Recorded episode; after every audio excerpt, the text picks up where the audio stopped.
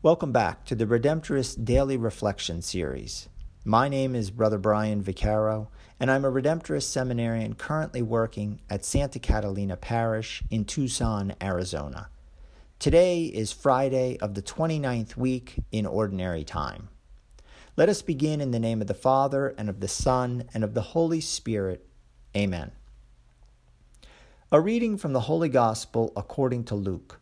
Glory to you, O Lord.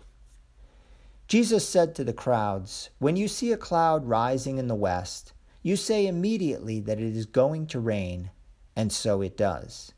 And when you notice that the wind is blowing from the south, you say that it is going to be hot, and so it is. You hypocrites! You know how to interpret the appearance of the earth and the sky. Why do you not know how to interpret the present time? Why do you not judge for yourselves what is right? If you are to go with your opponent before a magistrate, make an effort to settle the matter on the way. Otherwise, your opponent will turn you over to the judge, and the judge hand you over to the constable, and the constable throw you in prison. I say to you, you will not be released until you have paid the last penny. The Gospel of the Lord. Praise to you, Lord Jesus Christ.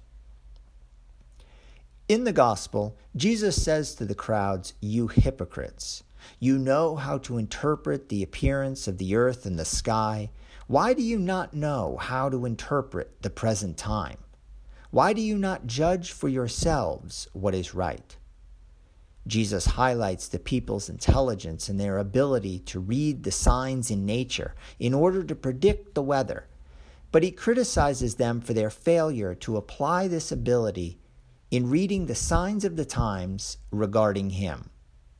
They have heard his teaching and seen his miracles, and yet they do not seem to fully understand him. Jesus' criticism is applicable to us also. As Christians, we have been baptized into God's family. We have heard of the wonderful things that Jesus did throughout his ministry. And God has called each of us to have a close personal relationship with Him. Despite these things, we too sometimes fail to read the signs of the times regarding Jesus. Sometimes we fail to read them because we're too caught up in doing our own thing. Other times, we refuse to read them because we find them to be too challenging or too inconvenient.